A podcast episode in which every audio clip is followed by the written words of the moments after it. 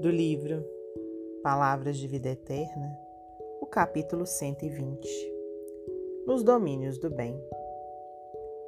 Mas nada quis fazer sem o teu parecer, para que o teu benefício não fosse como por obrigação, mas espontâneo.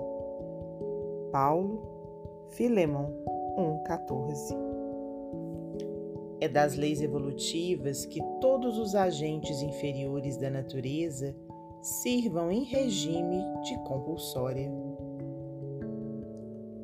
Pedras são arrancadas ao berço multimilenário para que obedeçam nas construções. Tombam vegetais a duros lances de força para se fazerem mais úteis.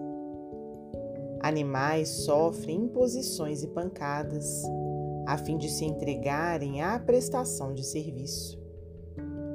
Alcançando, no entanto, a razão, por atestado de madureza própria, o espírito é chamado ao livre-arbítrio por filho do Criador que atingiu a maioridade na criação.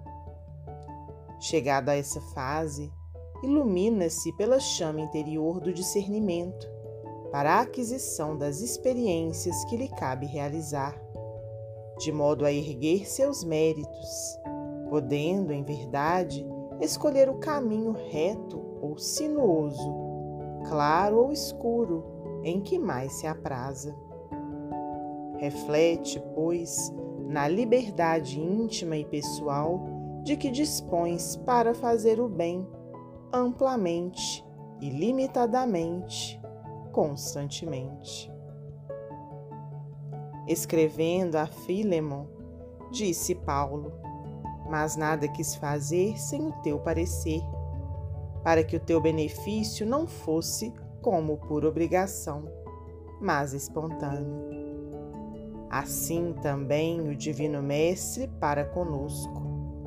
Aqui e ali propõe-nos de maneira direta ou indireta ensinamentos e atitudes, edificações e serviços, mas espera sempre por nossa resposta voluntária, de vez que a obra da verdadeira sublimação espiritual não comporta servos constrangidos. Emmanuel, Psicografia de Francisco Cândido Xavier